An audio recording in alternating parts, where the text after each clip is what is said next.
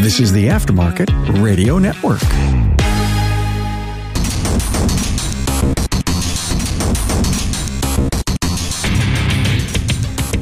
Hey there, everybody. Welcome to another episode of Diagnosing the Aftermarket. I'm Matt Fanslow, and I am really, really pleased to be able to have one of my very best friends, at least in the state of South Carolina. No, I'm kidding. He's really one of my very best friends uh, on the podcast. He's a not only a tech support uh, provider, but also a trainer for LMV Bavarian. And he is, he'll try to tell you maybe he's a BMW extraordinaire. And I doubt he'll even say he'll use the word extraordinaire to describe himself, but the guy is just crazy smart on just about everything. Uh, so without further ado, Man, Justin I'm Morgan. definitely going to have to send you a royalty check on that one, Matt. I, extraordinaire. That's I got to make my money back from the last one. I paid a friend off to speak highly of me, and he did. Then he wants bonus money. It's like, yeah, it's that's expensive. that's over the top, man. I think that might be a little bit, but I'm glad we finally got to do this, man. I know I, I kind of stood you up yesterday, but um, you know, I think people of your stature can. If by stature you mean people that run around like they have lost their mind, yes, sure, yeah. Yesterday, me chicken head cut off. You know, it was So chaos. yeah, Justin, Justin, you know it's no secret we are facing a technician shortage. Did you know A- Napa Auto Care is addressing that? I had no idea. Yeah. Tell me, tell me. Yeah, they have a free two-year apprentice program that offers a variety of training to produce a technician with three ASE certifications. You can learn more. Yeah, you can learn more by uh, visiting member.napaautocare.com. Uh, hold on. I, can we can we change the podcast to talk about that? Because where was that when I was starting? Dude, you ain't kidding, right? I, so it's funny that you mentioned that. So real real quick sidebar. North Carolina, which is the state you know north of me. Um, North Carolina's north of South Carolina. yeah, I know, right? It's for some reason people think. I got to get a globe. Just Yeah, hold stand by. Yeah, people think I live in North Carolina for some reason.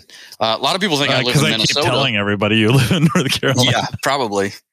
You know, can't fix BMWs, can't pick out states on a He's map. He's a tar whatever. heel.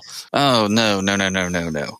But uh, North Carolina has an apprenticeship program. So quick shout out to Lucas and and that team that deals with that. Tanner's involved with it too, I think. Um, but that's pretty cool. You know, so Napa's going to do an apprenticeship program. That's hats off to Napa. That's that's freaking awesome. Yeah, I mean, a lot of times we just need some structure. I, I think there's a lot of shops out there that they want to grow their own, or they want to bring in somebody with a um, diploma or degree from a two year, but then put them on a good path to becoming a you know whatever terms we want to use, master tech, journeyman tech, line tech, you know, just a productive tech who not only produces for the shop, but also can make a good living for themselves. I think we're all really interested in that. And a lot of times you just don't know how to do it. And a program like this can get you on the path, or I guess maybe quite literally provides the path for you. Uh, that you know that's that's good. And with Napa being behind it, it's it's likely going to be a, a nationalized, standardized program, which could be amazing. I, mean, I don't know anything about it, but just that's that's almost mind blowing to me. That's that's awesome. It's cool. I like that. Yeah, I agree. Something Justin and I were talking about a while ago is we're both kind of, I guess, would you say movie buffs? We watch a lot of movies. I would say movie buffs. Yeah, we've had a few conversations that pretty much were only done in There was an quotes. entire dinner one night at Vision that was nothing but movie references back and forth between you and I and 14 other people at the table going, What are they talking about? what movie is that from? Mi- Michael Dudikoff? Who the hell is that? He's a hero. He should have been the next freaking john Claude Van Damme. Oh, better, Oh, oh totally. way better. Way better. Certainly better than Steven Seagal. Yeah. Oh, wow. wow. Wow. Reaching for the stars. Man, everybody's giving Steven crap lately. You put on 60 pounds and everybody loses respect for you. God. I don't know if it was the weight that did it. But wow. I'm going to blame it on that. I think when he is, when they determined he was a, I think he's a living god. Ooh, Yeah, Tibet. I think uh, the Dalai Lama deemed that he is a uh, living embodiment. Pretty sure. so much crazy there. Yeah. That there's a story about him. Not that not we're not going to go on a big Steven Seagal riff here, but there's a story that um, Rob Schneider tells when they were filming.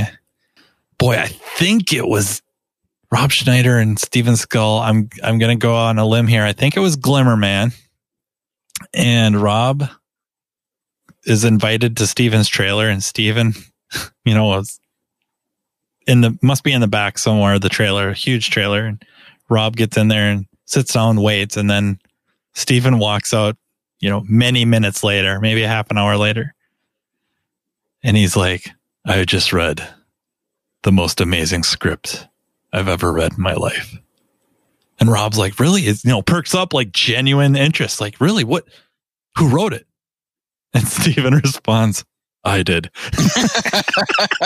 I think I remember this from when uh, Schneider was on Howard Stern one time. He was Yeah, telling all these stories.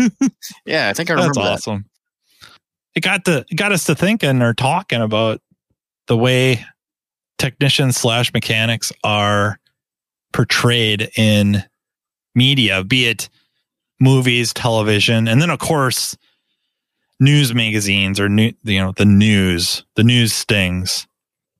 Um, but especially movies, like I really struggle to find any examples of techs or mechanics that are depicted that are very bright uh, or have their stuff together uh, aren't former hitmen i just i you know or not criminals Yeah. mhm. i i mean i i, I think i came up with two. Oh wow, you did better Maybe- than I did. me maybe maybe three. The third one's pretty weak. The the one of them has a huge caveat in it. So the the number one the, the first one that comes to mind as a, a mechanic or somebody of great mechanical aptitude that works on fixing things you know automobiles uh i think they had in the scene a motorcycle that had that he had some intelligence was uh morgan freeman in the bucket list Okay, um, but I think he must have worked for a mun- municipality or something like that. I don't think it was an auto shop. The the other one is uh, Tom Cruise in War of the Worlds, where he's a crane operator, but he must have must have used to been a mechanic, so he couldn't make enough money being a mechanic, so he runs a crane. Which I think those guys that unload the the big cargo ships, I think they do a little pretty well for themselves I think they do pretty well. probably can't blame them. Um, but he, you know, after the invasion, he fixed the fixes the van with a starter solenoid. no mechanic could have possibly figured that out. yeah. So, anyways, nobody else can seemingly drive, but the crane operator can. He's got it. Uh, and then uh, the other one is John Travolta in Phenomenon. However, he needed to get a brain tumor before he was very smart, and then he was extremely, extremely smart. That's kind of the that's kind of the mo though. Whenever people depict mechanics or technicians, right, is that you know we're we're not that smart, so we had to get a brain tumor that increases our mental capacity, right? That's kind of a He bummer. could move objects with his mind. Yeah, He could have killed Flat Rate. He could have. God, he could have killed Flat Rate. He could have killed flat rate. He could have killed it. So it, it's funny that you say move things with your mind because that brought me to the one that I had the epiphany on, which is a story that apparently everybody has missed the entire um, plot for, which is you know the the chronicles of an uh, crew of interstellar mechanics. You know, Star Wars, right? I, I admit I'm a big Star Wars fan, but I did not think about that when I was trying to think of movies with mechanics on there. But you're you're right. I mean, Yeah, I mean, you know, Chewie. they have speeders and Chewie's the he's the flight mechanic, right? Chewbacca. And then you know, he couldn't fix the hyperdrive, but well, it's okay. the Han's motivator. You know, it, it- it's all right. Han got it. You know, it just needed a couple whacks. And then you know, Luke Skywalker, he was a mechanic. He dealt with the evaporators or the condensers. you know, on Tatooine. It's true. And then R2 R2 D2.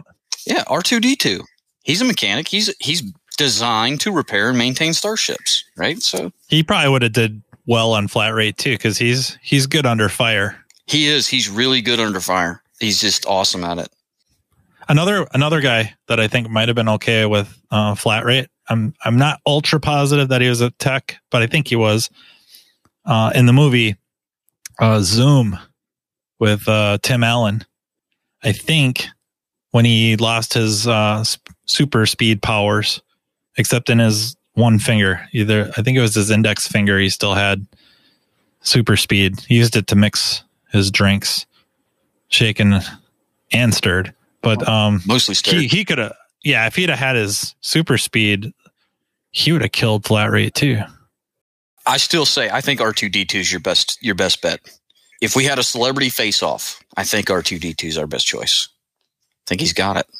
yeah i mean if he was complaining you how would you know he's just over there beeping sounds the same I mean, that's Yeah. What it would sound like in most of our shops if we had, you know, a reality show anyway. he's So been beeping over there a lot does he just need to get recharged or what what's going on what's going on here? upgrade him from nicads to lithium ions So I'm sure lithium somebody polymer yeah, I'm sure somebody listening at this point is like, what are these two guys babbling on about? Just nonsense of movies. Not nonsense It- It's not nonsense. Well, it made sense to us, right? So the question is, is what's depicted of us? What does that do to our image? Right? unfortunately, I think it's more harmful than we give it credit for. Right? It's easy just to say it's fake. Right? Movies are fake. The media is fake. But you know, when it's repeated over and over enough, depicted over and over enough, that stereotype perpetuated over and over and over, it kind of starts becoming true. It does, but you know, it leads to crazy things, right? The thing that irritates me the most is some of the commercials. There's this AT&T commercial. They had this um they had this campaign that they did several years back and it was OK service. And one of them was the OK mechanic. And so a customer comes out and wants to talk to the mechanic and he says, uh, you guys good at brakes? And he's like, Yeah, we're okay. Customer's like, What do you what do you mean you're okay? And he's like, Well, we we we do okay. And so they're talking about the brakes, and he's like, "Yeah, we fix them. You know, you you either stop or you hit something. But either way, you stop. Yeah, either way you stop." the customer is just wide eyed, just like what? So that that kind of leads us into a bad light. So then, you know, that that kind of led us. Matt and I both down a dark path because we we tend to like to take things and run with it just in ridiculous directions. So then Matt kind of started talking about Rocky Four, and I was like, jumping right into that. I was like, "Whoa, bro! What, uh, there, there's no mechanic in this movie. I, I'm, I'm totally confused where you're at." well, yeah, it was, I'm going to finish up with a couple more mechanics in the movies. oh, okay. We'll come. We'll come back to Rocky Four. So stand by. We have to we have to acknowledge the uh the female contingent. Okay. All right. Yeah. Okay. And I think everybody would right away I I have to assume everybody's thinking my cousin Vinny, Marisa Tomei. Yep. Right? Yep. Yep. Yep. The the next one maybe it's at least hinted at it and I guess demonstrated a little bit is um, Megan Fox in Transformers. I, I think it's a little more than hinted, but yeah. Well, she's under the hood of the Camaro. I don't know. I mean, yeah. But in Dark Side of the Moon, she's like physically working on the motorcycle. well, yeah, that's right. That's a good point. Yeah. So I mean, it's like she's, in a motorcycle shop, right? yeah, she's running her dad's motorcycle shop because he just Yeah. got out of jail. Right on. And then another one that popped into my head is um, Diane Franklin. Better off dead. Right? They're fixing up the staying. no, no, no, no, no. Come on. She's French. Yeah, I just watched a um grand tour that were talking about all the French cars. but, but they fix up the Mustang and she led the way. She showed John Cusack what to do and how to do it. Good old Monique. That's very good. I was just going to drop her name on you. It's very French, but you did it for me. I feel like I feel like you're trying to challenge me now. No, not at all. Oh, okay. You'll probably win though. I mean, I, I doubt it. In the hierarchy of knowledge, you're up here. Yeah. I'm down here. right the the hierarchy. I'm just saying. You're you're zoomed way in on that hierarchy. That that No, no, no, no, no, that's- looks huge. no, that's it's a not. It's, that's a panned out view, man. There's no propaganda here. yeah, and you're probably looking at it in a mirror, so it's reversed, and that's all right. Nope. And I'm standing right side up. It's not upside down. It's a good try. Hey guys, Matt here talking to you about what the Napa Auto Care Center program can do for your business. You probably already know the Napa brand is the most recognized and trusted name in the automotive aftermarket industry. In fact, studies show nearly 95% of customers recognize Napa and associate it with quality parts, service, and technical expertise. So why not complete a pro image upgrade and take advantage of that? Pro Image is a co-branding program for the exterior and interior of your shop. On the outside, it includes the Napa colors and distinctive Napa signage.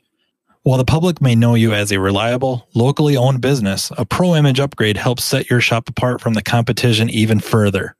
It is also a visual signal to your customers and potential customers that you and Napa are partners. Most importantly, Pro Image really works. This co-branding opportunity has helped Napa Auto Care centers across the country increase their car counts and sales. In fact, those that have completed the Pro Image project enjoy an average of 23% sales increase during their first year. Pro Image upgrades are also available for the interior of your shop.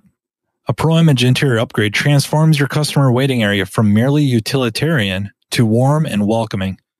The goal is to maintain your shop's independent identity while enhancing the customer's experience. You can get a free look at what a Pro Image exterior or interior upgrade can look like by visiting the Napa Auto Care member site and clicking on the Napa Pro Image link under the Napa Pro Image tab.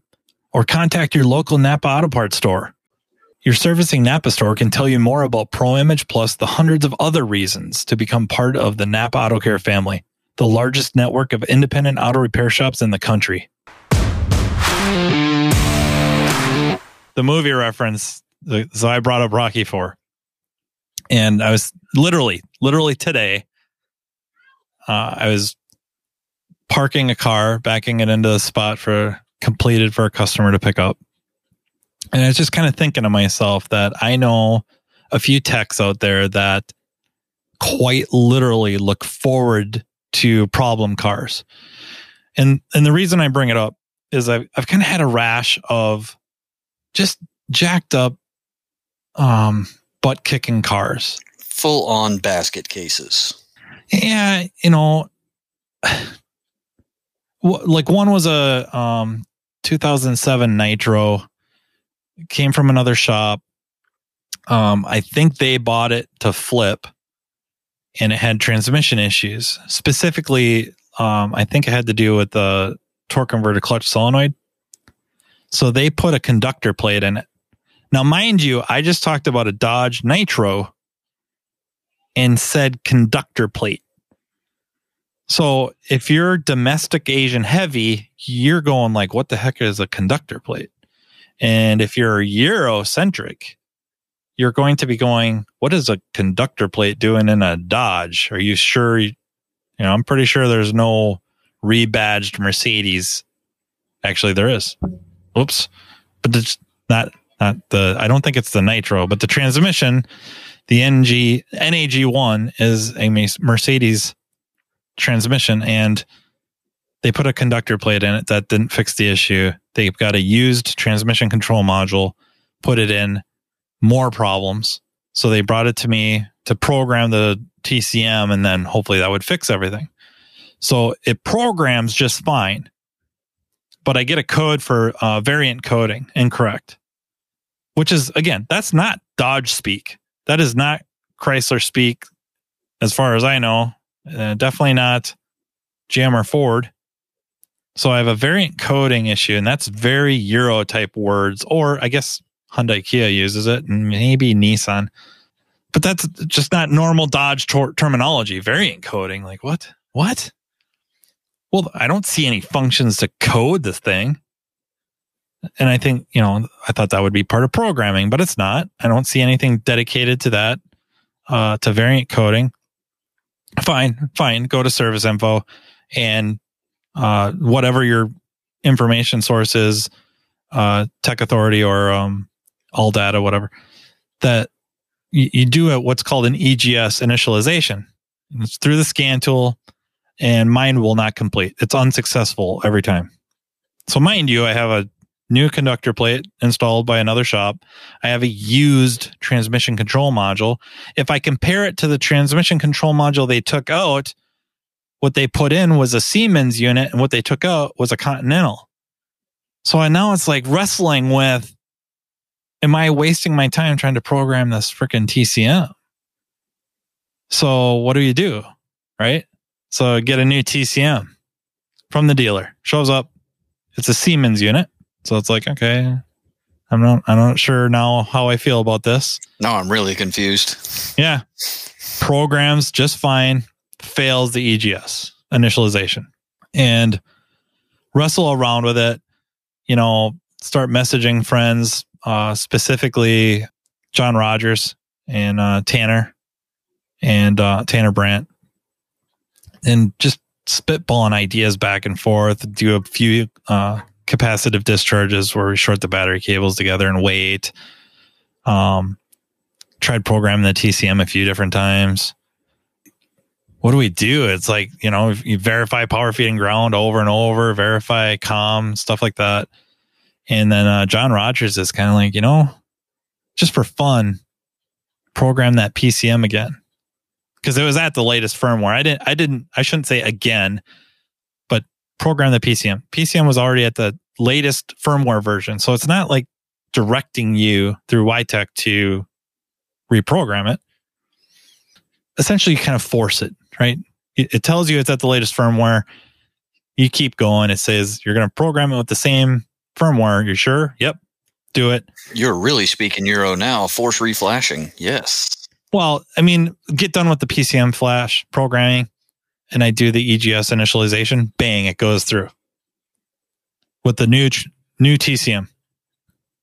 Now it sets us P0743 for the TCC solenoid uh, circuit issue, which is the reason they put the conductor plate in and the reason they replaced the, well, partly the reason, I should say, really the reason that they put the conductor plate in. So there, you know, now I'm scoping the TCC solenoid control, current. And unfortunately for me, which kind of sucks, is that it tests the TCC. Like you could see the test on a scope. So I'm looking at um, supply voltage to the TCM, looking at the controls voltage to the TCC solenoid, and I'm looking at current. And it doesn't test it on key cycles it tests it on startup and it's immediate. You can see that it hits the TCCC, TCC, sorry, hits the TCC, boom, boom, boom, boom. And then you can see the voltage just drop to zero. It goes into limp. I mean, within five seconds of startup, it's in limp. So I'm looking at it and I don't, I do not like the way the control side looks, you know, and so I jumper so that I can ch- um, manually control the TCC solenoid. I'm now grounding it and I hit it. You got to hit it pretty fast or man, she pulls some major current. I think the resistance of the solenoid's around two ohms. So she's going to pull some, you know, pretty good current for the size of wires. Danger, Will Robinson. Danger, danger. So, and, and right, you saturate it pretty fast too, just with hitting it as fast as you can. So I was using my, um, start like that starter switch to bump starter switch. You know what I mean? Yeah. And I'm using it, so I'm hitting it pretty fast and uh, hard so that it's making a good complete circuit, but rapid. And um, man, you know that solenoid looks perfect. I can see a nice pintle bump. Nothing seems wrong to me electrically. And so I grabbed the old, T- the not the old, the used TCM, and I pro try to do the EGS initialization. It fails. Program the PCM again, force, force flash it, goes through, do the EGS initialization, passes, truck is fixed. And that's not, I'm not trying to imply that this was just murder you hard, but it's it sucked. That's a that's a pretty strong fighting match there, though. Right. But I'm so there's people, there's techs out there, really, really, really good techs, and I'm kind of jealous of them. They look forward to that. Like they're looking at that car, going, "Wow, this is this is gonna be a challenge. Bring it on." And I'm not that guy. I'm, I'm literally I'm looking at that Nitro and other cars like it, and I had a few of them this week. I'm looking at like I'm looking across the ring at Drago. like I'm gonna go get my butt kicked. I I am walking into the middle of the ring to get destroyed. I don't know if I can gut this one out like Rocky. I I think I'm going down. I'm going down hard. And the worst part is is everybody, everybody at the shop, everybody that you know the shop that sent the car to me, they're gonna tell everybody else. And if I go on social media you know, Facebook groups, or if I go on a diagnostic network, or if I call up some of my friends for help, they're going to be like, I thought this guy was smart. Like, what an idiot. So when I, when I get these cars, it's kind of some dread. Like, I'm going to be outed. This is going to be the one. This is going to be the car that outs me. Everybody's going to find out I'm not that great. And then when I get anything, any car fixed, it doesn't have to be a tough car. If, if I get it fixed or I figure it out uh, accurately, I am relieved. I, like I have a wave of relief. And then I go grab the keys for the next car, and then the, the anxiety starts building up a little bit. And I go, go through the same thing. And, you know, I'm not trying to insinuate my anxiety is debilitating. It's just the pit of my stomach is kind of like, this could be the one. This could be the car that lets everybody in the world or, you know, my world know that I suck. I think there's a certain amount of that performance anxiety for everybody in the trade, or, or at least the guys that are really good at it, right? That are that are invested and really care about the work that they do. I mean, now you you take the anxiety that you feel and then you multiply it times 12 or 14 or 15 a day and then you know I'm I'm right there in the same boat with you. It's like, you know, I I I like the problems, but man at a certain point you're like man, this is like, am I am I in the right spot here? Like, should I be doing this? And then, like, if I don't pull it off, how bad do I look? So let me be the first to say, nobody can fix every car. It's impossible, right? Normally, there's there you're going to have one or two cars a year where it always takes the, you know somebody to help you get out of that boxing match, right? That used to be my life one or two cars, but it's going up rapidly. Yeah, that just that's because you're moving up the food chain. It's just a testament to how good you are, right? But I mean, you know, Rocky Rocky had help, right? He had Apollo had before Drago killed him. Not for Drago, but yeah, oh, you know, I mean, you know, he but but he had Apollo's trainer. Yeah, yeah, yeah, because Apollo went out and got killed. Yeah, that was the start of the movie what you're saying is you're afraid you're going to turn into Apollo and not Rocky. yeah, that's what I'm hearing right now. And I, I Defi- think definitely, I think, I, I think a lot of us have that. I don't have Apollo's moves either. I'm I'm Rocky's moves, and I'm going to go out there and get just just good at taking destroyed like Apollo. Yeah, yeah I'm, I'm, definitely Rocky. I'm just too stupid to stay down. That's all it is. Dance dance right into that 2000 psi punch. So you guys can't see it, but right now I'm I'm kind of digitally punching I mean, Matt in the face. He was roided up. He he was roided up. He severely roided, roided up. up. I, I think that's a, and, and I'm glad we're talking about it because I think it's an issue that, and it's not helped by some of the groups that we're in. There's some tech groups where, like, somebody legitimately has, I'll say, galled up enough to post in a group for help. Now, I'm not going to say the post is always perfect and has all the information that we need, but sometimes they kind of get they kind of get beat up too, right? Yeah. And that so is that leading people to not ask for help or not reach out or use outlets that they have or maybe even shy away from getting involved in those hard cars? Is that what causes a bunch of punting? I think yeah, I think there's that. I think there's just the assumption that the core group of brains of the group whatever, you know, the top tier leaders of that group, the ones that are going to probably respond and help, they are those ultra confident types. Like they grab the keys to the car and the ticket or whatever, head out to the vehicle, and the assumption is that car is going to be fixed, diagnosed, or fixed or whatever in a v- rapid amount of time, short amount of time, and they're it's no sweat. I, I don't know if it's overconfidence, but some of us keep boxing gloves in our toolbox. but I'm just saying, like, the, I think that's the perception. Like, if I'm thinking about, you know, this car now, I've I've made a couple of bad calls on or wrong calls. If we bolted some parts on it, it still isn't fixed, or I have no idea what I am doing. I don't even know where to start, and I'm breaking down. And man, I I I I don't like that. I keep stopping and tangent or stop and caveat, stop caveat. But I think I think I have to do it. You really have two kind of distinct types, right? Where you have the one type that there's no hesitation in asking for help. Right? That really like step one, you know, verify complaint. Step two, uh, plug a scan tool in. Step three, ask for help. Uh, you know, if, all right. So I'm going to step back and tell you from tech support side, there's at least the two, maybe a third category that I think you're alluding to, which is reach out and reach out early.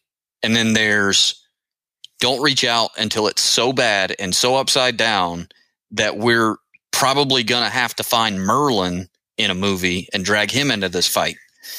You know, I, I think that's I think that's probably pretty accurate. I, I think those are the ones that um, catch h- hell for one reason, and you got the other ones. I, I think the perception is that when you're hesitant to ask for help, it's because there's some shame involved, and that the the fear is is you're going to get ridiculed because these this group that may help you they just don't have those types of issues. And I, I, think it's that perception thing. They're they're you know you got that kind of that table type personality you know if you have you play poker you kind of have this table personality you know you play tight you play loose whatever. Yeah you're a numbers guy you're a math guy you're a you know gut guy whatever uh, or player and um, these, the assumption is these types do not really struggle with cars, that they kind of are always know what to do. And it's nothing. It's like another day, whatever, bring it. Get my six cars or eight cars or 10 cars or 15 cars a day done. No problem.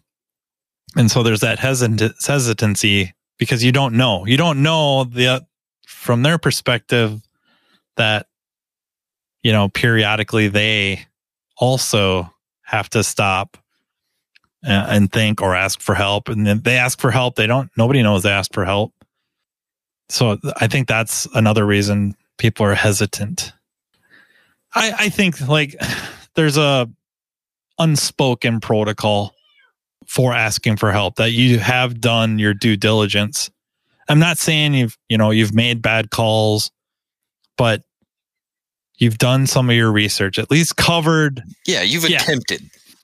You, you've you've attempted to, you know, some diagnostic process, whether it's driven by a, a test plan or a um, flow chart or whatnot. You've tried to educate yourself on the system by whatever means, training classes, old you know textbooks, uh, service information, blah blah blah you, have sought out service bulletins, um, stuff like that, that you can go in with some information. You know, if, if we pick on the TCC solenoid uh, scenario with that nitro, that you have some waveforms. Maybe you don't know what they mean, but you've you've you've collected them, and then you post that up hopefully if you get any kind of ribbing, it's just part of that social thing. And I'm not saying it's good, bad, or otherwise, but if it's happening, I'm hoping it's more good natured ribbing. The good, the bad, the ugly. Right. And you're going to get the help you need. and um, you know, th- it's I think it's the ones where it's like, you know, I brought the car in, I don't know what to do. I, you know, got this code. We put a TCC solenoid in it. We put a TCM in it. Thinking about putting a wire harness in it. What do you guys think? Well, you know, what did you test? Well, I, you know, I drove it with a scan tool and I couldn't see anything wrong. W- what were you looking at when you drove it with a scan tool? You know what I mean? That, and those are the ones that, Those are the ones that they turn ugly quick. yeah, But yeah, see, but uh, then then when they do turn ugly, you get the guy that tested everything. He did everything he was supposed to, and he's got a fault code, and the car is not broken, but it keeps setting this code. It keeps setting a misfire code. It keeps setting a this, Yep. and then come to find out that there's this hidden piece of information that was never even a service bulletin, or maybe it was a service bulletin that was really obscure and got deleted. That says, yeah, once that once that problem is fixed, you have to delete the fault codes four times in a row, back to back, before it actually clears that fault code. It prevents that guy, so he just keeps staying in the ring fighting Drago. yeah. Or there's a crank relearn procedure, scan tool driven or not. You need, you know, you got to do X amount of D cells to force it to do a profile re- crank, crank profile relearn of some sort. That oh, all of a sudden, you know, it's flagging misfires, but you don't feel it misfiring. It's not actually misfiring. There's a relearn procedure. However, did service information ever really tell you that? Where would you learn to do something like that? And sometimes it's there, sometimes it isn't. Sometimes it's there and, like you said, hidden a little bit. It's very, very subtle, or it, it's Yeah. it's hinted at. Which, you know, my preferred car line. There's a lot of information that it's there, but it's not called out immediately. It's just very subtle. It's like, so this does this and this does this, and if you read between the lines, you're like, well, it doesn't do that. So who's doing that? Yeah. Yeah. So Yeah. Or, you know, in some cases, you don't have the information you need. Um, so it's like, um, not technical service bulletins so much. Although, I mean, that's, that's possible too. I guess I've run into it more than, um, more lately than ever before where there's differences between service information providers of service bulletins. So Identifix will not have a service bulletin. ALLDATA has it. And and I'm not I'm not trying to imply ALLDATA is better. we're not picking on anybody. You just Yeah, yeah. use an example. You got to keep it in the back of your head that you might have to go to OE information to get the latest bulletins or all of the bulletins. Or what's worse is you're in a service information, regardless of who it is, motor, on demand, ALLDATA, whatever it is.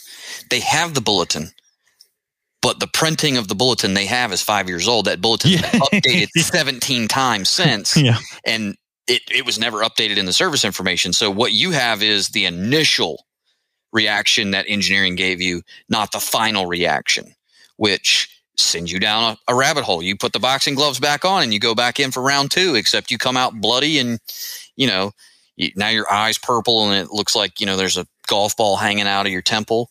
It's just, so what do you do? And then there's certain bulletins that you may not have access to, uh, even if you do subscribe to OE, Oh, yeah. depending on, you know, special service messages, um, preliminary, uh, what are they? Preliminary inspection. Engineering cases or, Yeah. you know, things that happen behind the scenes between technician and field service or engineering or whatever that is a Star case bulletins. a round table or a pre PIP or you know, yeah, Puma case for BMW. Yeah. So, you know, when people know about that, uh, versus the ones that don't, and the ones that don't are struggling, what what other option do you have other than to reach out and ask? I mean, Yeah. and then hopefully when you get that, like, hey, there's a bulletin for that. Okay, how would I get that? And then hopefully that's where a lot of the improvement occurs is you know, yeah, giving them the info, but then I would want to know how to access that info so I don't have to ask this again. I'm, I'm going to ask something else, I'm sure. But what can I do to not have to ask this again and get this answer again, not maybe this specific repair, but this bulletin. You have to go to this area, uh, this resource, whatever it is, to get this type of information. Like one another example would be like what Volkswagen, late model Volkswagen. Your your scan tool is probably not going to be a whole heck of a lot of help aftermarket. No. Um, and oh yeah, Volvo. I mean, Jeepers. It's not just them. I mean, there's I'm sure Mercedes, of course. Yeah. Well, I mean, it, and it, and it's kind of a thing that it started with European cars. It's going to continue to migrate to other car manufacturers where I agree wholeheartedly. You you have an aftermarket scan tool. It can read fault codes. It can run activations. It can read live data.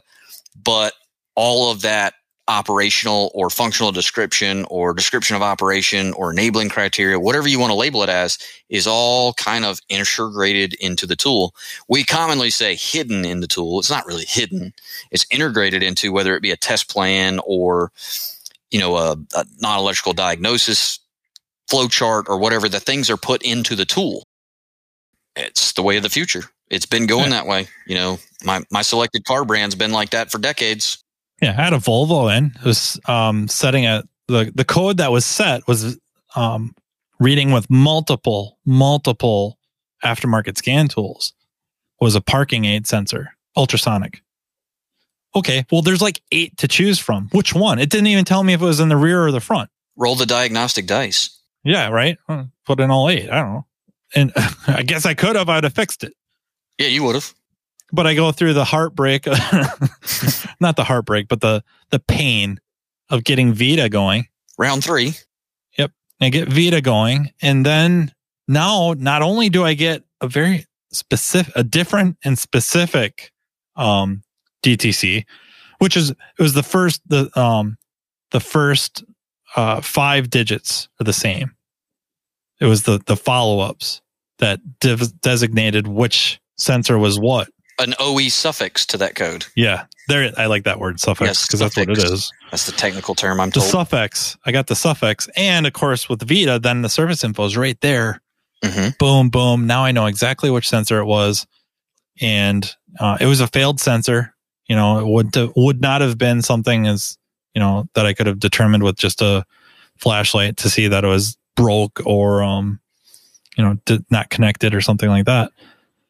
But um, yeah, um, not to keep rolling with this, but I had this other um, 2020 Blazer from a collision shop. Blew some bags, quite a few bags in a collision, and uh, they replaced them all, and uh, got a new airbag control module. They sent it to get programmed, and you know I program a lot of stuff for them. It's usually wang, you know, wham bam done. And this one finished programming, but it wouldn't configure the um, the the loops, the deployment loops. Mm-hmm, mm-hmm. So after you're done programming, it kind of it has to do a search to find the airbag circuits and teach them in. If it's yeah, if it's supposed to have 20 loops, then it's looking for 20 loops. And I get a configuration error. And um, you know, after a couple of key cycles starting it up, it set another code for the driver's seatbelt retractor. So I call up the collision shop. It's like, hey, did you guys replace that? Yep. Hmm, weird. Okay. Maybe a wiring problem. Let me check it out. It's unplugged. You know, plug it in, thinking you're going to be done. Now just sets the configuration uh, error. Those that care, it's a B1019. And you can't clear it. Tried programming the airbag module again. I am sifting through data you know, I started out with aftermarket tools. Finally, I'm like, well, maybe just maybe it's a 2020. Get GD, you know, it's a GM, so GDS2 connected. And I'm pouring over this information, uh, or not information over the PIDs. Like, is there any discrepancies? I can't find anything. And, um, I drove it in, or I drove it out to bring something in in front of it and then drove it back in and I got a yaw sensor code it was yaw sensor 2 and that just kind of seemed odd to me. So i pull the part number through the scan tool off the airbag module and i call up the dealer.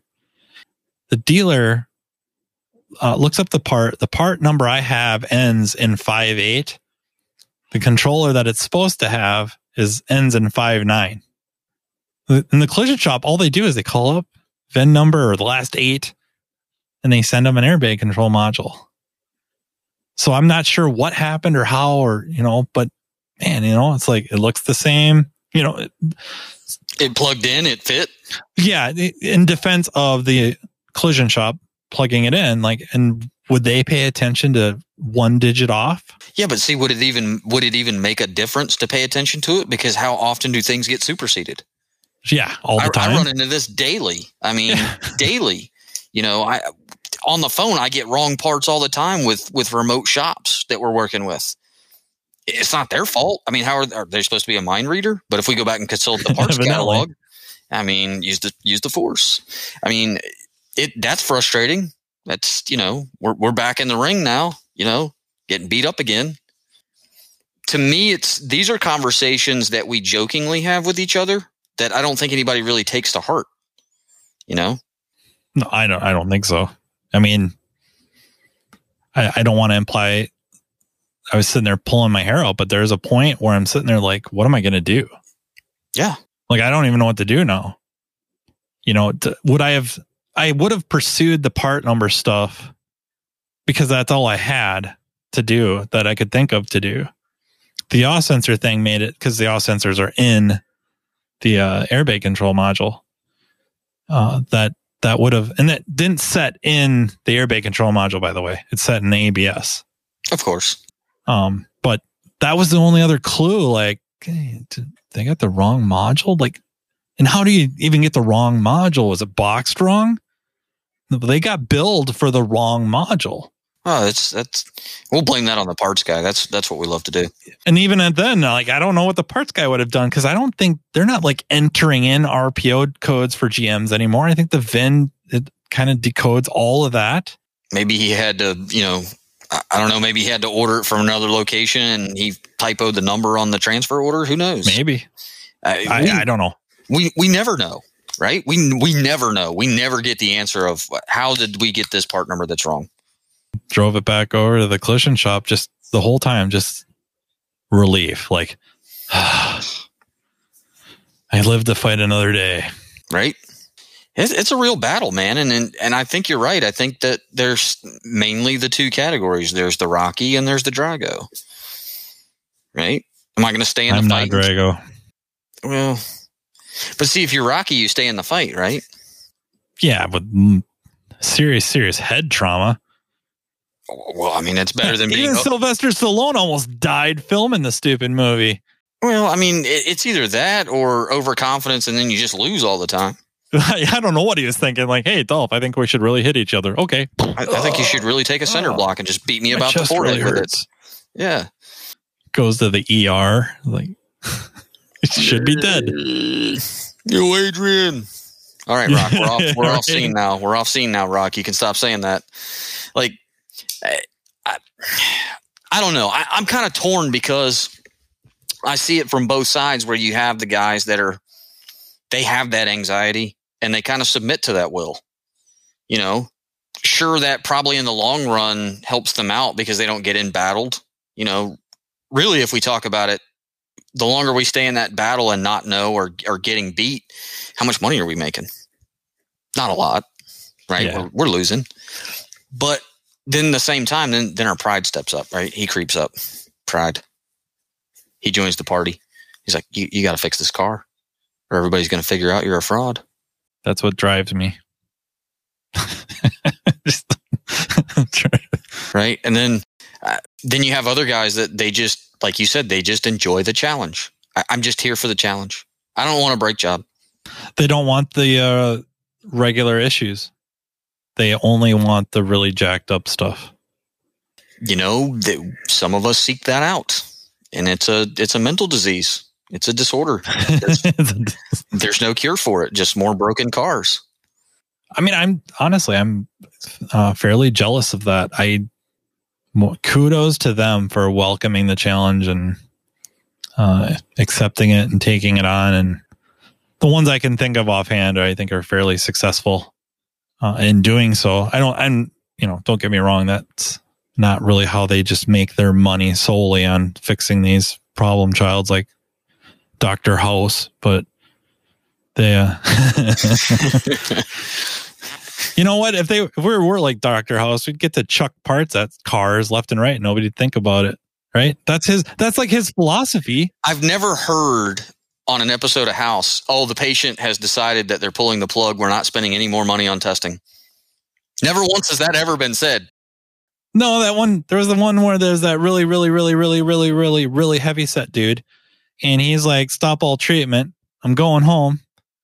And uh Cameron, the one uh doctor and his team drugged him so that he fell through a big tempered glass window and I don't think he was injured from that. I think that's a felony. He was like 600 some pounds. Well, they didn't tell anybody.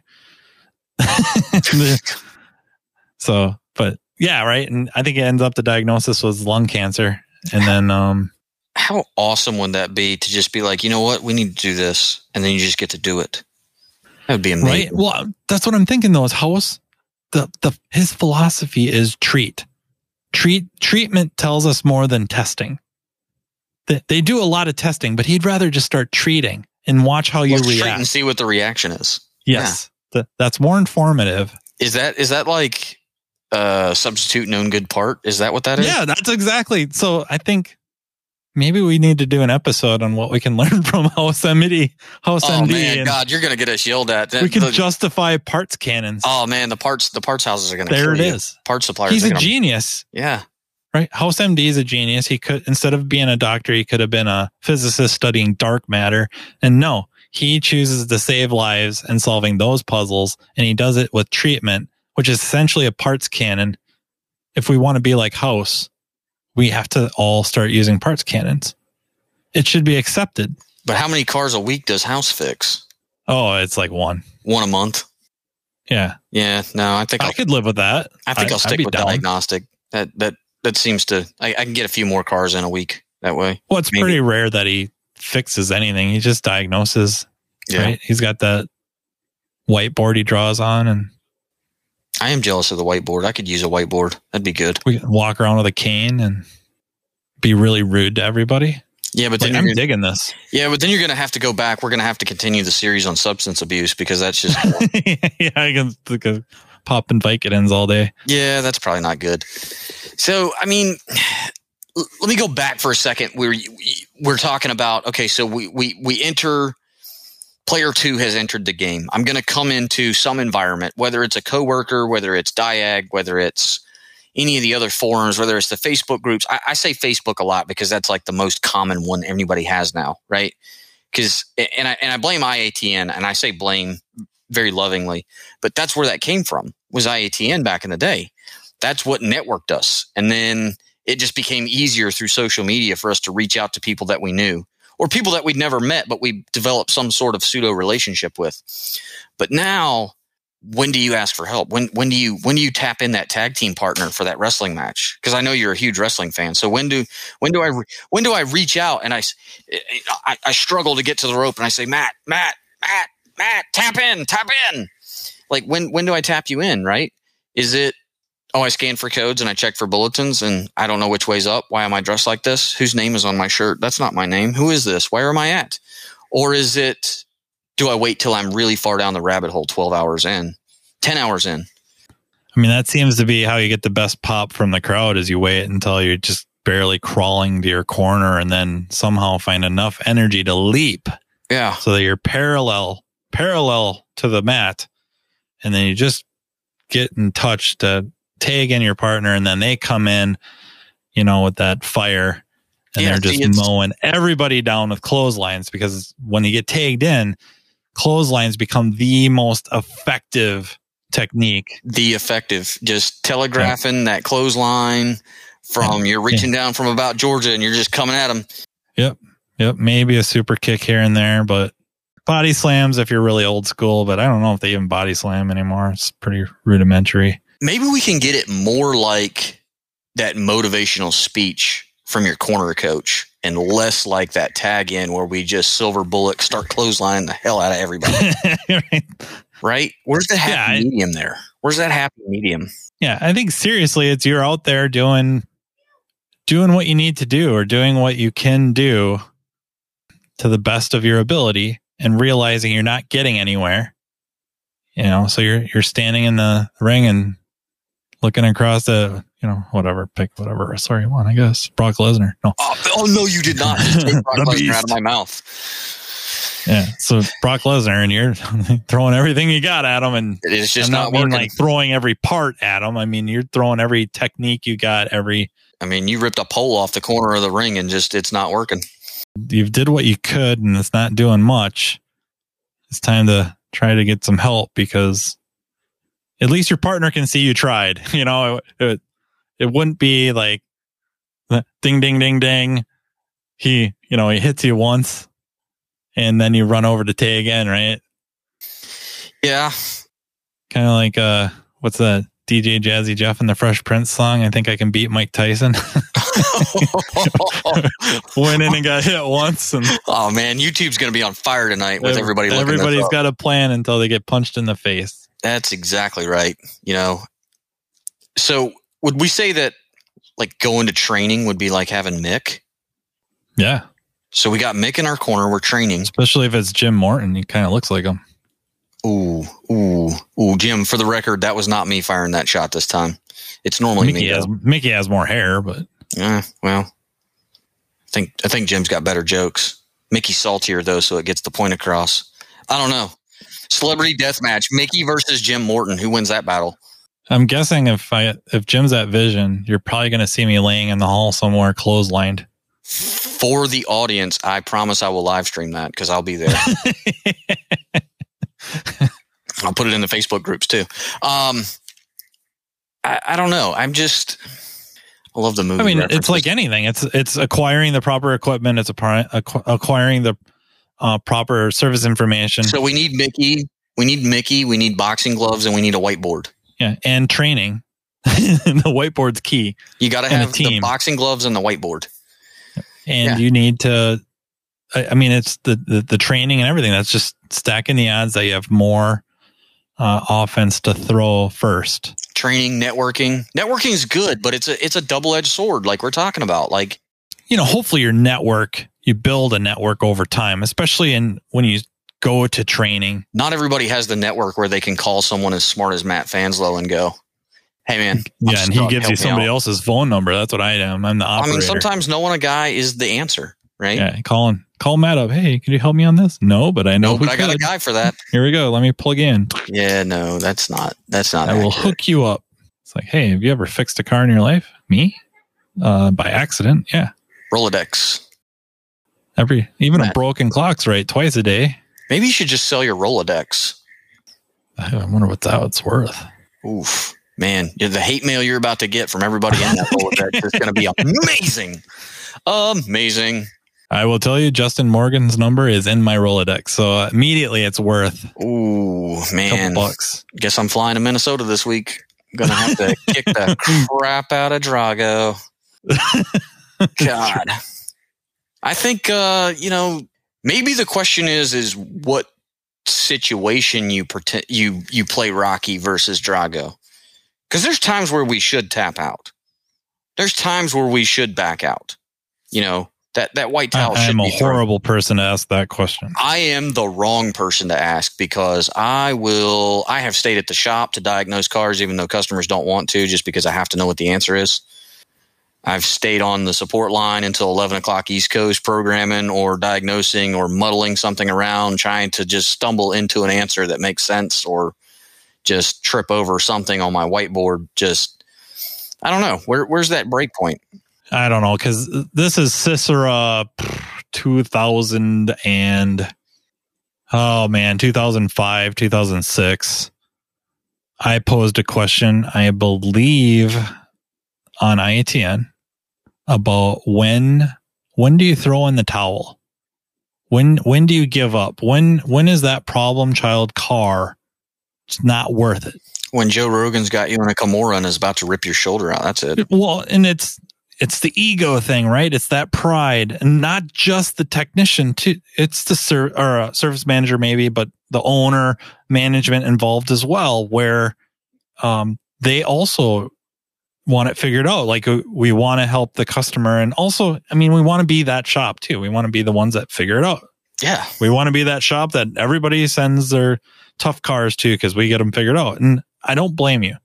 I under I sympathize greatly. It may not be logical. It may not be business savvy. And I so that question led to some answers.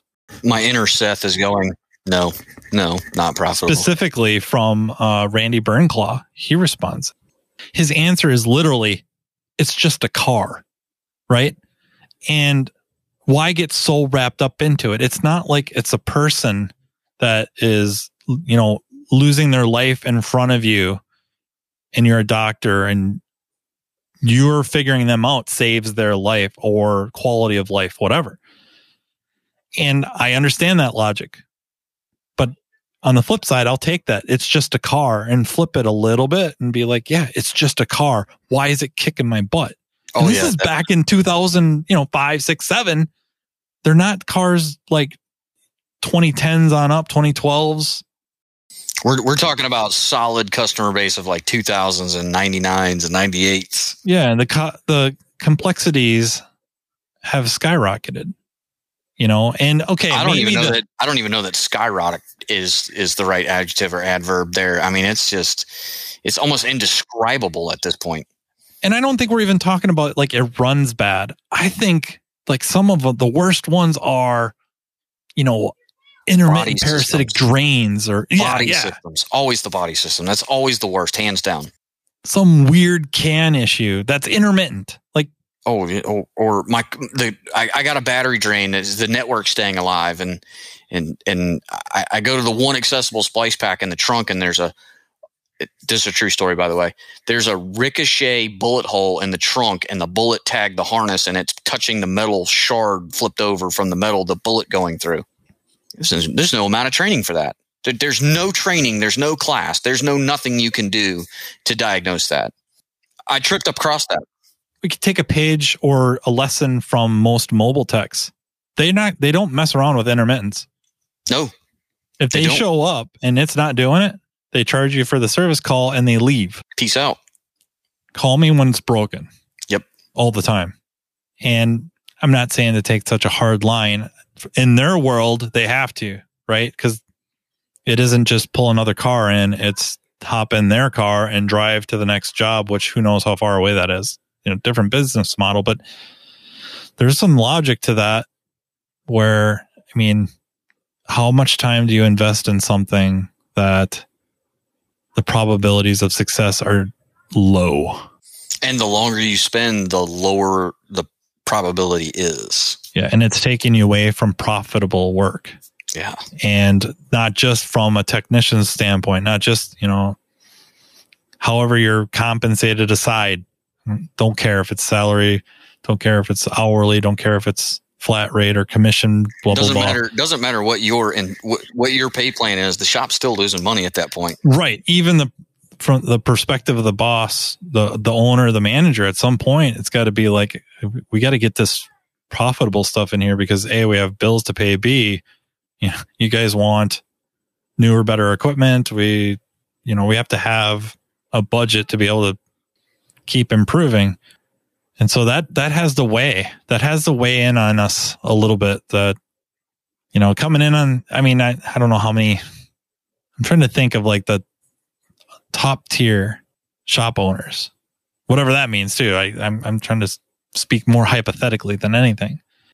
Would really want a tech to come in on a weekend on their own time to stay late after hours to figure this car out.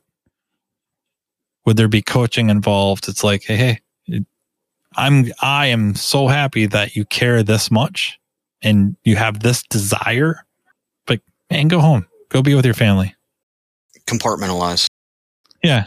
It's your weekend. Go do what you do. Go. Um, it's an addiction. It becomes an addiction. Yeah. Uh, I mean, and just that, that gotta know. Gotta know. You know, and not just because I gotta figure out that car. But What I want to figure out where my process is broken or what is it I don't know? Like, you know, that's one thing. It's like, um, I think there's a big difference in these two phrases. In my world, I think they're huge differences. And this is me speaking. I hate being wrong. I hate it. Okay. But the, some people might think that's very similar to saying, I always want to be right or I have to be right. Probably more so that second one. I have to be right. No, Yeah. to me, that's way different. That is way, way, way different. I don't have to be right. I just don't want to be wrong. I hate being Being wrong. wrong. Yeah. And I'm wrong a lot, but I hate, I hate it. Oh, And so I want to know so I'm not wrong and I want to get to be whatever that is, more knowledgeable, whether it's more knowledgeable about that car, fix my process a little bit better, uh, have this nugget of, you know, experience slash wisdom for either another car that I'm involved with or, hey, you know, my buddy Justin calls me up and he's like, dude, I'm kind of getting my butt kicked. I got this, blah, blah, blah. And I'm like, you admit that you're at the top of the hierarchy. no, no, Yes. I'm the Yes. No, all Yes. the higher ups that you called first were busy. No, no, no, no, no, no, no, no, no, no. There's no backpedaling here. There's no backpedaling here. That's not. I'm not backpedaling. This Yeah, is how it works. You you start out with your number one, who, No. No. and then you work your way down, and you start getting down into the twenties, and then my name pops up, yeah, I'm carrying. and I'm, you I'm- call, I'm and I back here. answer. Yeah, I'm back here carrying your luggage. I answer because I'm needy, and then you're like, I'm I'm getting murdered on this car, and I'm like, no way, this is like this is really happening. And then I turn on my recorder, and then I say, I've run into something very similar, and it was easy. I had it figured out in five minutes. Yeah, right. It took me five months, but you don't know that. Unrealistic. That's why people don't ask for help. Never happens. This is exactly what happens. Oh, come on. You didn't know that? That, that happens all the time. How, how could you not know that? God. I would see. I would start out that way, and then I would tell you the truth that I got slayed. Such an idiot. God. How how many hours you got in on it, Justin? Oh, about three. Call me back in about thirty more, and then I'll talk. Put in the then work. we can sympathize with each Then other. then I'll tell you. Yes. then I'll tell you when you make the emotional investment I did. I will tell you what the what's when you come car. to the dark side, you will realize your powers. Yeah. No, and then my my luck is I'll tell you what it was, and he'll do it, and it won't fix it anyway. That's exactly what's going to happen. And I'm like, hey, man, you were wrong. you were wrong. You were wrong. I hate being wrong. Ah, God. Gee, golly, willikers. How much are airline tickets to South Carolina? Uh, well, Why can't you live in North Carolina? It'd be closer. it would be. I get that all the time. How come you can't just live in Minnesota? Not from you. Yeah. From from other people I know in Minnesota. You just need to move to Minnesota. Nope. The air hurts my face. Not moving there. Nope. Not happening. I think you'd take to ice hockey very well. Do you remember how tall I am? People my size don't play ice hockey You'd be the goalie. For a pee wee team. the nets aren't that high. Goals are not that high. Okay, well, this is Justin, not Tanner. Just How tall bit. is Hawken? He's Hawkins, I don't know. How tall is Hawkins? I don't know. I think he's like 5'10, 5'11. I don't know. I imagine him to be 5'11 on skates. He's got to be close to six four. at least. Who knows? I don't know. I'm, I'm so torn. Like there, it's an inner struggle. I, I have the inner struggle. At what point do I call it quits? At what point do I go home? Is it when my wife says, "Hey, hey, you've been at this for 15 hours. It's time to call it quits. Just call it a day," or is it like when the bell strikes and everybody in the shop leaves? Like, do I go home then? Do I call it quits then, or do I just go? I've got this code. I have no clue what it means. Tag Matt, you're it. Right now, I have outs to get a because I have to leave because I can't have little kids home alone. So you know, at a certain time, I have to leave. But I I may physically leave the car, But you have not mentally. but mentally, no, Nope. never. Nope. Driving home just steaming about it. Yep. You ever you ever get in that car and you get in your car to go home, you don't even turn the radio on. You just Yeah. drive home mad as hell. Just this this inanimate object, this piece of iron, aluminum, and plastic is just pummeling me into the ground. I look like Rocky Balboa, and I have no idea how I'm going to win this fight. Yeah, no, no radio, no music, no podcasts, Nothing. Don't even roll the window down because you just want silence. and it's just going over and over and over in my head. Don't call nobody. I don't, I'm not calling anybody to visit or to vent. It's I don't even want to see another human being right now. just own little bubble. It happens. I think it happens a lot. I don't. I don't think it just happens to us either. I don't. I don't think it's that we're just special. I think it happens a lot. I'm special, all right, but not the good type. Oh, when I said special, I meant more like you know we should have tax credits for us, but not. yeah, I didn't. I didn't mean like unique I'd be special. game for that. Yeah, maybe. I don't know. It's a struggle, man. I think it is. I'd be curious to see what the comments are on this podcast. I, guys, send me a message when you're listening to this podcast. I, I'm curious now. I want to know how many people have that inner turmoil. How many of us are taking that beating like Rocky and stay in the fight? Tell me. I mean, I know some guys because I associate. We we all kind of migrate together, right? So we can all, you know, we can be in the loser circle at the championship for, you know, hell in a cell. But I'm Yeah, curious. and I'll yeah, and I'll have a link up to this. Um, hey, I'll, probably, you, I, I'll link it to YouTube because I have a could you YouTube do it to one now. of can can you do one of those Google surveys? Could you link a Google Ooh. survey for that? I'm stealing a page from Jim Google, Kokonas. Google, and then we could we could do the Facebook survey on the diagnosing the aftermarket. Oh yeah, you could do a. Facebook survey too. I forgot. You're you're super the- popular now. You have all the outlets. God, I so want to be I don't. when I I, you just make them. You don't have to be popular to make them. I, I want to be you when I grow up. I, I made the page. Yeah, you don't have to be popular to build a page. And, and I swear to God, if you don't get Bob on here with me, I'm gonna I'm gonna quit. Mister Hype. I want me. Mister Mister Robert Hype. Yeah, I don't even get to call him by his first name anymore. It's Mister Hype. Well, I'm hoping if I if I poke him enough, if I if I poke the bear enough, he'll come in. So just, come on, Bob, I'm tagging you in some point. Let's go. Don't even care what the subject is. You're just you're that Who guy. do, who do I want to grow up to be like?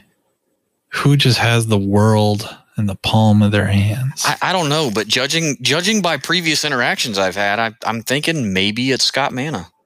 I that's he's way up there. If he's not number one, he's number one and a half. I mean, you you did trip over yourself to carry his luggage. That was a that was a feat to see. Uh, the best one was the wrestling match about who was going to sit in the back. we weren't wrestling over who's going to sit in the front. These are these are legendary. We weren't. We weren't wrestling over who was going to sit in front. It's, It was reverse shotgun. No, I'm sitting in the back. and then I let him win, so I ended up sitting in front, and then I ran my seat all the way forward.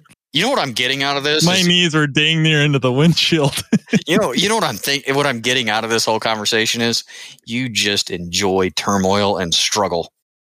yeah, and I need to buy a red carpet so that when I see him, I can start rolling it out and just carry it with me all the time, almost like I think Scott's going to block your phone number after this. nope, done with this guy. He's going to get served with a restraining order next week.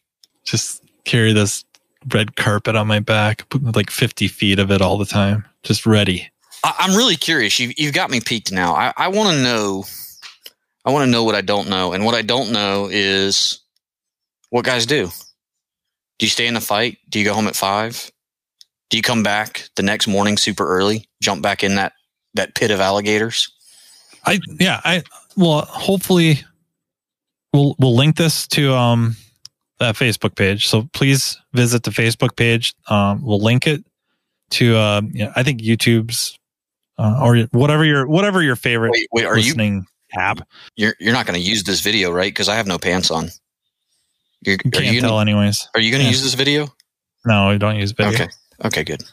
and then we'll put up like a survey i think take the survey and um you know leave some comments on what how you go about handling this because i agree i'm i'm kind of interested too Maybe we take the surveys and we go around two on this.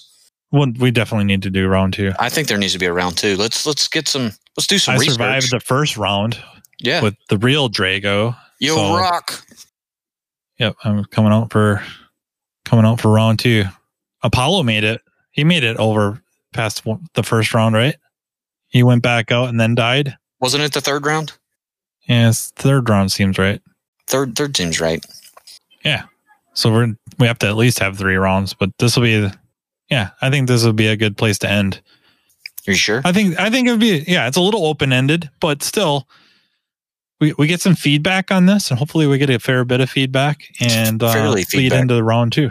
I think best feedback gets a guest spot. What you think? I mean, it's your show. I I, I have no pull here. I'm totally game for that. I, I think I think we we picked the most. Intriguing and thought provoking, and Let's, let's get a really original point of view. yeah, uh, let's do it. Let's do it. Do it. I like it. I You're- like it. I'm excited. Let's do this. You're in charge. I I just work here. I need to be charged. I'm not in charge. no, no, no, no. You're in charge. I've got to come up with your fight name now. glass jaw, glass glass Joe. The Thunder from Down Under. Something. I, I got to come up with Uh, I think that's a Vegas show. Eh, well, eh, maybe. I don't know. Glass Joe. That was the first uh, character in Mike Tyson's Punch Out that for some reason they re- removed Mike Tyson from and just called it Punch Out. Terrible. But it was Mike Tyson's Punch Out. The first guy was Glass Joe. It was. And if you couldn't beat him in the first round, you sucked. Yeah, but how many of these cars do we beat in the first round? Not very many. Well, you, all of them, me, negative, negative Ghost Rider. No, a few no, here and there. No. I'm like the clubber Lang sometimes. Justin Morgan, LMV Bavarian, tech support extraordinaire, trainer, in person and online. Um, thank you so much for uh, being on.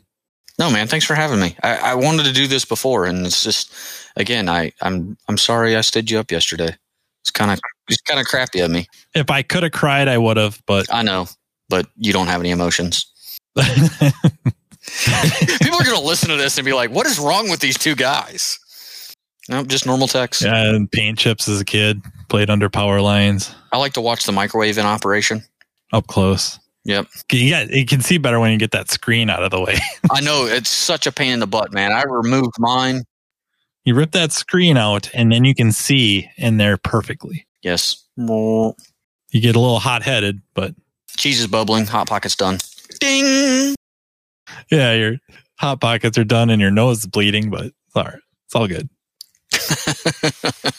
Your eyes are about to explode. I have a headache now.